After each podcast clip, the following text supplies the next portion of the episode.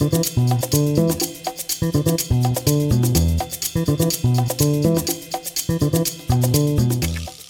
to Delivering the Goods, a podcast that steps into the shoes of logistics and last mile operators. From the latest technologies and solutions to the biggest industry trends, you have come to the right place for everything logistics and last mile.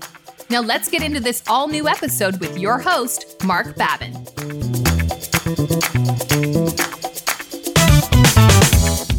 Yes, hello, hello, everyone, and welcome to a brand new episode of Delivering the Goods. My name is Marc Babin, your host, and it's great to have you with me. Thank you so much for being here. On this pod, we will be opening the lid on the growing frustrations faced within last mile delivery processes, and most importantly, how operators can minimize these frustrations and stand above the rest as a preferred last mile operator.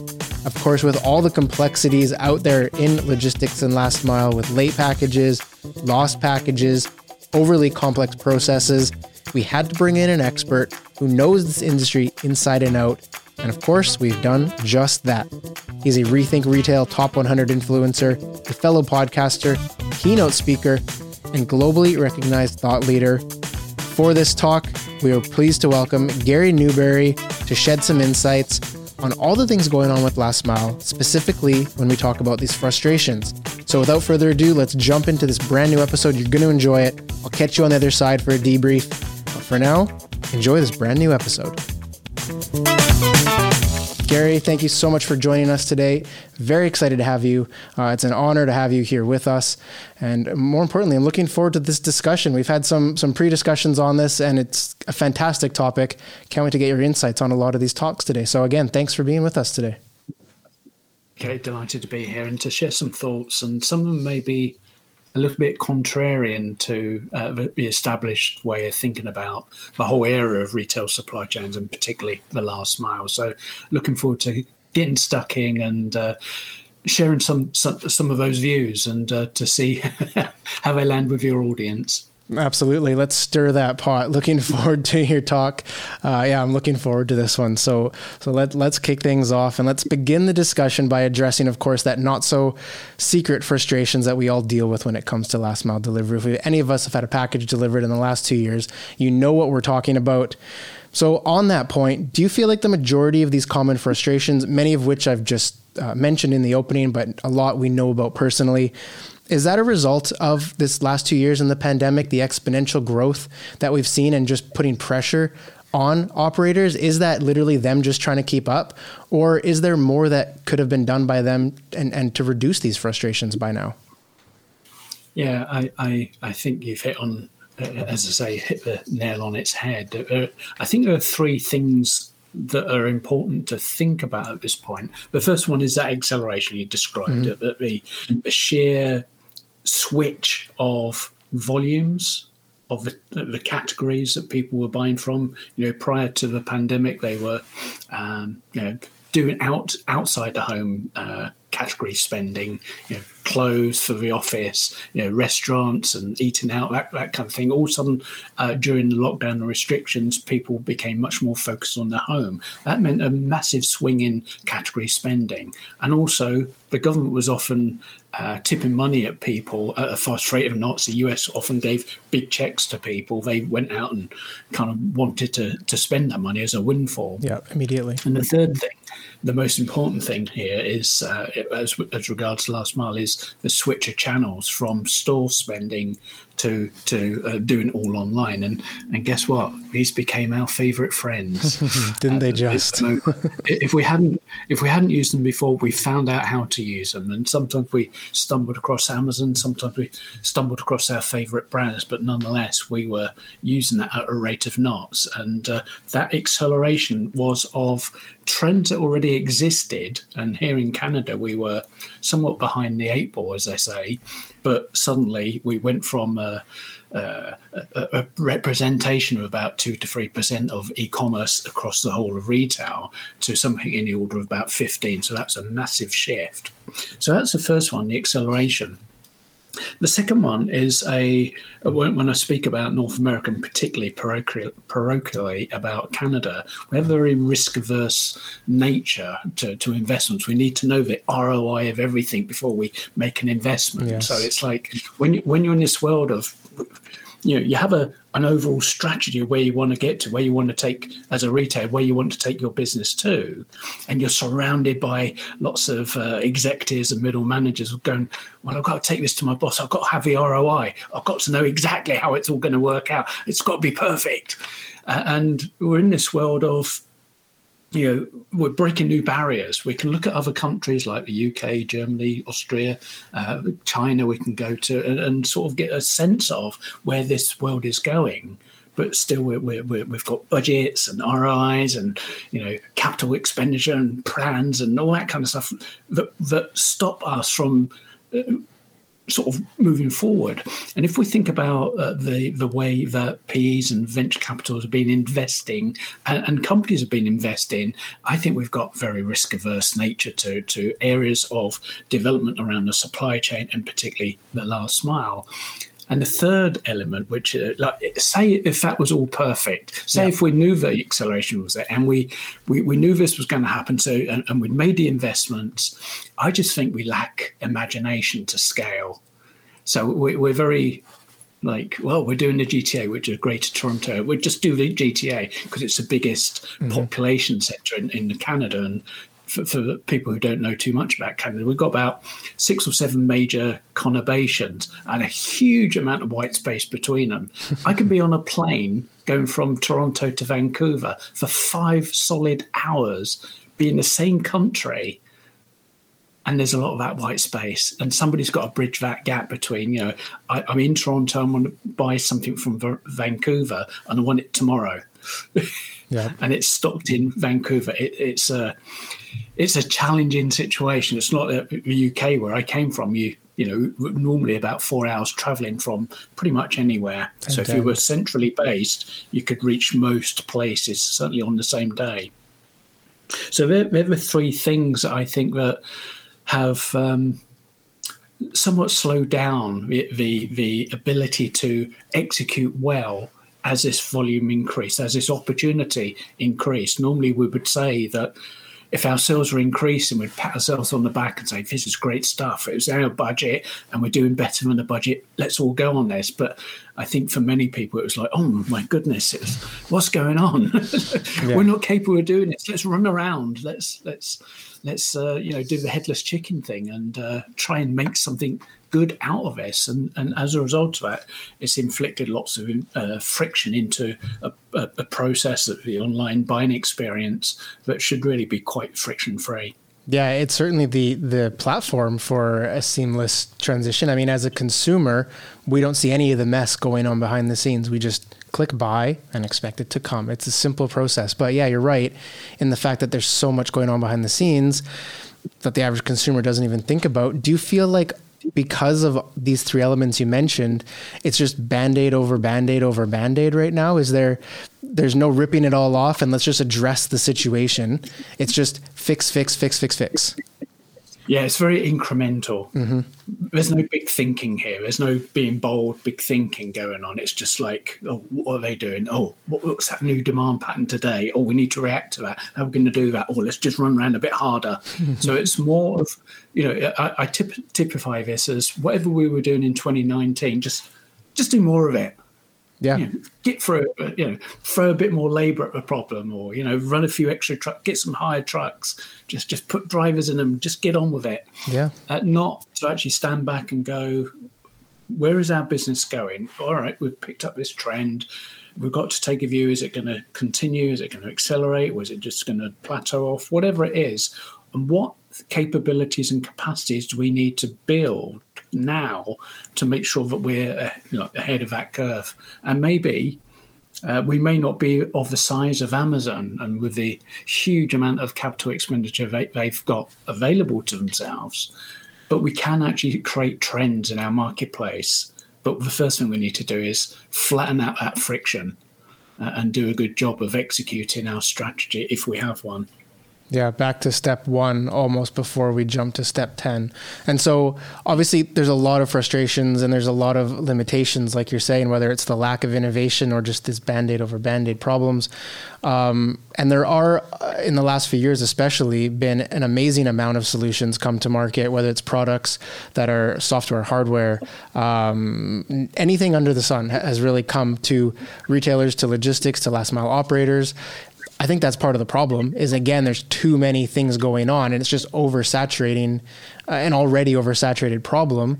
Um, is there an area that last mile operators should be focusing their attention on, and, and really ignore the noise on either side of, and just narrow in on one area right now that you feel would benefit them the most in the coming years? Well, uh, firstly, uh, I think experimentation is great. Uh, we, we need to figure out how you know, if we have a strategy, let's assume we have one, but mm-hmm. uh, and we may not be executing it too brilliantly, but to experiment with different ideas, you know, little uh, drones. You know, Amazon uh, six or seven years ago, maybe longer, came out. Oh, we're, we're going to do drones. So everyone thought, oh, we need to do drones. Right, off we go. Not hey, that's an interesting. Let, us get a drone and to see what happens. See if we can break it down and decompose that that, that way of approaching the marketplace. Mm-hmm. But it seems to be that uh, a technology comes up, whether it's a, a, shared user platform like a gig economy platform like Instacart, or, or these little uh, mobile autonomous little vehicles that run around places like Milton Keynes uh, between certain hours. Uh, we all th- want to kind of jump to that's the solution because we're only thinking about today. Oh, that work, right? Grab that, let's do it. Rather than let's just try and exploit what what might it look like. Just buy one and try it out. I don't think there's enough uh, attention paid to experimentation. Yeah, but in the wider picture, sorry, yeah, go ahead. You again? Oh, go ahead. Yeah, okay. But I think in the wider picture, I think that we need to start working on what the real solutions look like. And that solution may be beyond uh, process systems, infrastructure, even culture and KPIs. It's much more about how do we interact within our ecosystem? How do we collaborate with people that we used to think or have currently thought of as our competitors? And one of my big bugbears for such a long time has been who is actually going to provide that national platform? For small package deliveries? Is it going to be a, a, an individual effort by you know FedEx, UPS, uh, DHL, and all the local players we've got, including a, state-sponsored organisation like Canada Post and Purolator, uh, versus Amazon at one one extreme, or do we or do we somehow find a way of collaborating, which means sharing those resources so that we maybe pick up you know collection from a range of retailers in one area and disperse those into areas. And only have one carrier that delivers into local neighborhoods. And i think we're a long way away from that but we i keep having to remind people that if i'm today i'm buying on fedex and it's coming to my my doorstep as I look out my window, I see, you know, the DHL van, the, you know, the UPS van, the Purolator, you know, the Go Logistics for Amazon and, and the other white vans all coming down my very leafy boulevard. That is a great opportunity. That's a big risk competitively. You know, we have to be in these neighborhoods to make deliveries. But in fact, it's a great opportunity that to have to start those conversations to say, how can we work together?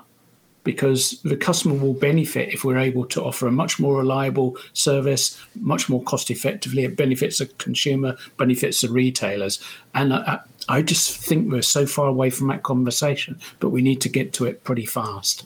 Yeah, and start at least exploring it. And, and like you said, maybe we are a bit further away because the incentive for them I mean, that hasn't even been worked out as far as I know. Like, there's so many complexities in that part alone. But maybe they should start looking at it, and your thoughts on this as well, but start looking at it solely or primarily as a customer experience point of view now that it's an oversaturated market. Yeah. If, if we, you know, I, am a regular shop on Amazon, mm-hmm. and, uh, I don't actually see the driver because it's all contactless, mm. and I get to find out you know, when I check on my tracking screen that they've actually delivered it with a nice photograph. So, you know, I knew I kind of know it's there. So, at one level, uh, unless you're going across the threshold, so you deliver it inside the home as opposed to to the porch.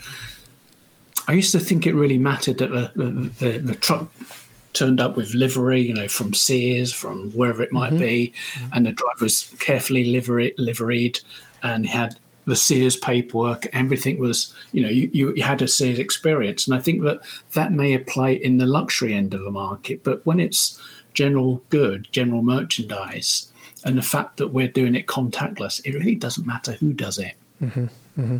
Yeah, what you don't see the guy show up. Is, is my experience of the process by which I place my order and I get updated until the point that it's it's delivered to my porch and, and how that works. I think that's that for me is a missing piece. Amazon do a reasonable job of that, but I still have to check uh, check on my truck track track package or whatever the thing is to find out oh it's delivered. So don't ring my bell. Yeah, that so real time transparency. I love that. Yeah. So I, I think that organizations, retailers, you know, other, other businesses supplying consumers uh, need to do a much they need to really think about it from a consumer point of view. If I'm not going to ring the bell to tell you it's there, how am I going to get give you visibility? And how, if it's something valuable, how do I reduce my risk of piracy by making sure that I'm giving the customer every opportunity to know it's on its way between these windows. As I approach the area, it becomes much more refined so that, you know, it might be between one and two when we start the start the day. And by the time I get there, it's at 131 because I've delivered it. Mm-hmm, mm-hmm. Yeah, that's something you had brought up in previous conversations, and it's one that I've reflected on more and more since. Because when I think about it, to know where my package is at all times, and to have that complete transparency to that real time operation, you know, even to the pictures, there's a few that do it really well with here's where the truck is at real times, because that's technology that's out there. Um, it doesn't have to be expensive, off the shelf solutions that can do that, of course. But as a consumer, I get the confidence that I know where it is going to be at what time because guess what? I'm not sitting by the door 24 hours a day waiting for you to get there. I'm at work, at the shops, wherever. I'd love to be at the shop, say my package is going to be there. It looks like two hours.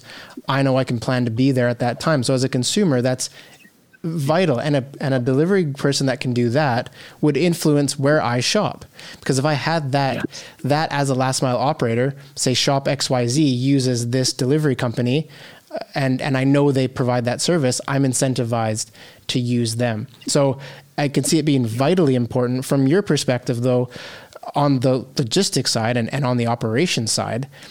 Obviously, for a consumer, that's great. From a logistics provider, is that just another sort of long tunnel for them to go down? Is it a distraction, or is that, do you think, the way forward right now? I think it's a way forward, and, and not only do I want much higher levels of visibility and notifications because I, you know, I don't sit here just as you were describing. I don't sit there in my in my hall waiting for this thing to turn up, nor do I sit on my desktop waiting for you know, am I getting a notification? I want it very proactive. You know, mm-hmm, mm-hmm. I'm not so sure about the the actual travelling route of the the, the vehicle. Mm-hmm. I'm not that bothered about that, and I'm sure that uh, for those who are uh, criminally minded, would find that information very helpful uh, for their little uh, escapades of porch piracy. But uh, I do want to be engaged in that delivery. And I also want some options because, to, the, to the example you gave me, I, am somewhere else. They told me it between one and two, but I've been distracted. You know, I've had to pop to somewhere for an urgent thing, and I want to in the last in the last few moments be able to tell the driver through through the app uh, to put it somewhere else, to give it to a neighbor or to bring it to me somewhere else. I, I want, you know, it would be friction, almost a frictionless experience to have all that level of visibility, but it would now add value if I could actually uh, displace this delivery to a different location. And there may be some limits. You know, mm-hmm. It must be, and you know, along your road, not somewhere that takes the driver off route. But I, I want much more many more options because my, my life is, you know, many lives are complicated and you would get distracted by other things going on. And the other thing is not only am I impressed by uh, I place the order and it could be here the same day, but maybe I, I place the order and I want to define when I want to receive it in terms of which day. I mean, Amazon, you know, you have this one day, two day thing, mm-hmm, mm-hmm. and it can be very annoying that you know tomorrow I'm away. I'm going to be away all day, and I don't want them delivering something which is going to be on my porch all day. I want it the next day, and their systems do work. That they they release their their, their, their product to, to, to the network to to distribute, they can just delay it by a day. Uh, and sometimes, um, if you're having multiple orders coming from different places, you can say, "Do you want it this day, that day, or all together on that day?" And it gives the impression that they're, they're consolidating it, which is far from the truth. Mm-hmm. But they haven't been very good at executing, and not picking out Amazon, but I tend to shop mostly on Amazon. They haven't been very good at consolidating that as a delivery what they've done is delivered on a Tuesday and a Wednesday and a Thursday, even though I've selected, you know, let's do it on the Thursday because I don't need all, I don't need it that desperately until the latest possible time. So I want more flexibility in my options of when I receive the goods. it isn't speed is not the only criteria. Some, for some things it is, and it's it's a it's a driver of these people who think that two hour service is what the customer wants you know, like the solutions of Instacart and you know mm-hmm, Uber mm-hmm. Eats and things like that, DoorDash, are all sort of geared up to being able to rush it to your door. Well, that's fine if it rushes to your door. You bring it in and put it in, in your hall for the next two days before you get to yeah. it. Well, there's been a lot of energy sort of burnt on that to, to just to tick a box. And I think that as we increasingly get more and more conscious of the impact on our environment, I think more and more people will start to say, look, I need, I kind of have the need now in terms of the development of that need, but I'm quite happy to receive it at the weekend as long as you do it reliably and you keep me informed as to, you know, how you're doing that. Yeah, that's the biggest part of I think that that whole part is the engagement factor and i think that's where the big gap is right now because you're right there are solutions but you have to go on there and select it and it's that big of a pain. What's my account? Blah blah blah. If if if there was an opportunity to to engage with the delivery and say I'm at I'm not here, you know, maybe drop it off at the pickup station or one hour later or, or some type of engagement with it in real time. And I guess and your thoughts on this just quickly, but maybe that's where looking at more agile solutions, all in one type systems is where that can begin because you're not talking about needing all this new hardware or software. It can be, say, from a mobile device, uh, on their smartphone or something like this, something that just integrates in to have that engagement experience. Yeah, uh, there are. I remember, I think it was last year that somebody came out and said that uh, you we can get it to in 15 minutes wherever you are broadly in this area. So people were saying, "Oh, I fancy having an ice cream." sort of trivial example. I fancy having an ice cream. I'm in Central Park by this location. Mm-hmm. They would use the GPS coordinates of your phone to send that to the courier to, to actually meet you, which wasn't a residential address. so there's bits of the, the puzzle arriving, yep. but it's not necessarily being brought together. So you've got these these massive, well, highly intellectual bits of tech. You know, people writing code, uh, you know, theorizing about how this is all going to fit together. But we're only seeing one slight. Just just as retailers are tending to uh, operate on a day-to-day tactical basis. You've got almost the same equivalents in in in the technology area where they're looking at a today problem rather than a much wider problem of, of you know how is this world developing? How do we get speed into this? How do we do this environmentally friendly? And how do we allow the customer to actually feel that they, they've got some choices here and they're, they're actually managing the process because they are managing the process but we're just not giving them the tools necessary as a as a completed bundle for them to do that. Yeah, lots of puzzle pieces scattered around, but no one's brought those puzzle pieces to the market yet or as a solution for them to do. Yeah. You know, you're right. And I think that's where that self-reflection for the operators comes in because they can they can begin that process rather than just chasing the puzzle pieces all over the place.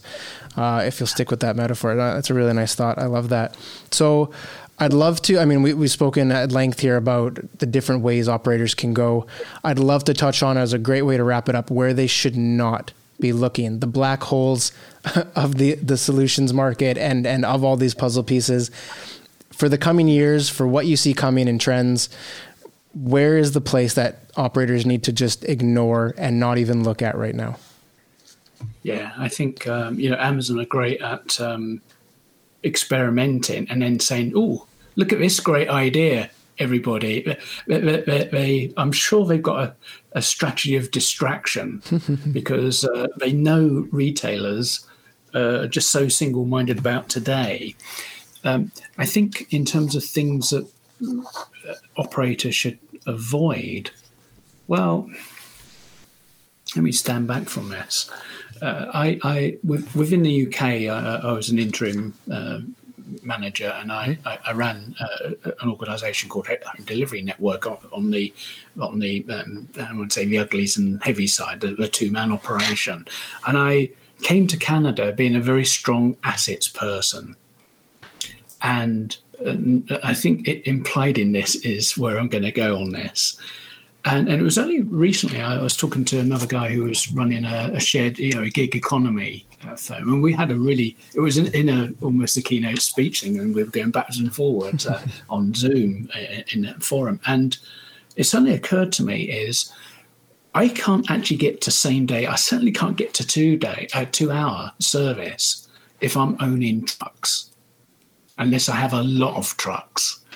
Uh, and if I'm trying to do a national service on basically on, on two hours, uh, and I think I've got to own trucks, that's a fault in my thinking process. So I have to find some much more flexible assets that I control but I don't own. Mm-hmm. So the gig economy is is a great is a great outcome from from that way of thinking. So that I can have lots of independent businesses, especially if it's contactless delivery to porches. I have lots of independent businesses which are motivated to do a good job.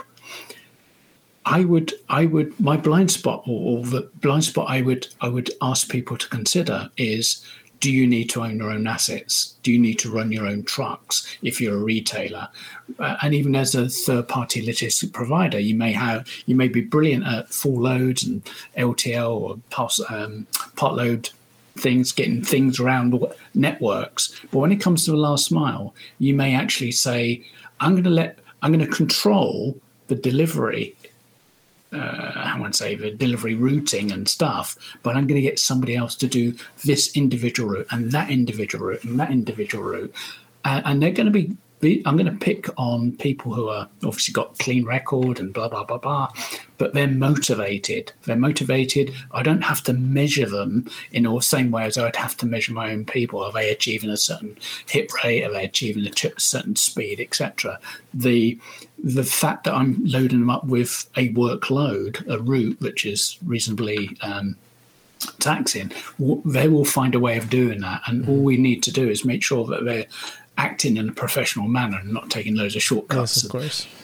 Our, our name will not be on the livery, but it'll be on all the delivery paperwork. And yep. you know, we don't want to get into a situation where we've said, "Oh, you, have got to do 200 loads today, 200 uh, yeah. drops today in, mm-hmm. in this area," uh, and uh, you know that comes back because they had to move through a, a, a queue of people waiting for a bus. But beyond that, don't think assets. Think more asset light but just controlling that delivery experience.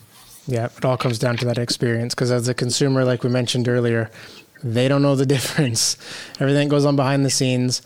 As long as that package arrives in one piece in good time with good service, I'll shop there again. And I think that's what it comes down to at the end of the day. No, brilliant point to end on. Um, really brings it full circle. Uh, so it's fantastic. Gary, thank you so very much uh, for this talk. Lots to take in. I've made lots of notes. I'm sure the audience has as well. So, again, thank you so much for today. It's been brilliant.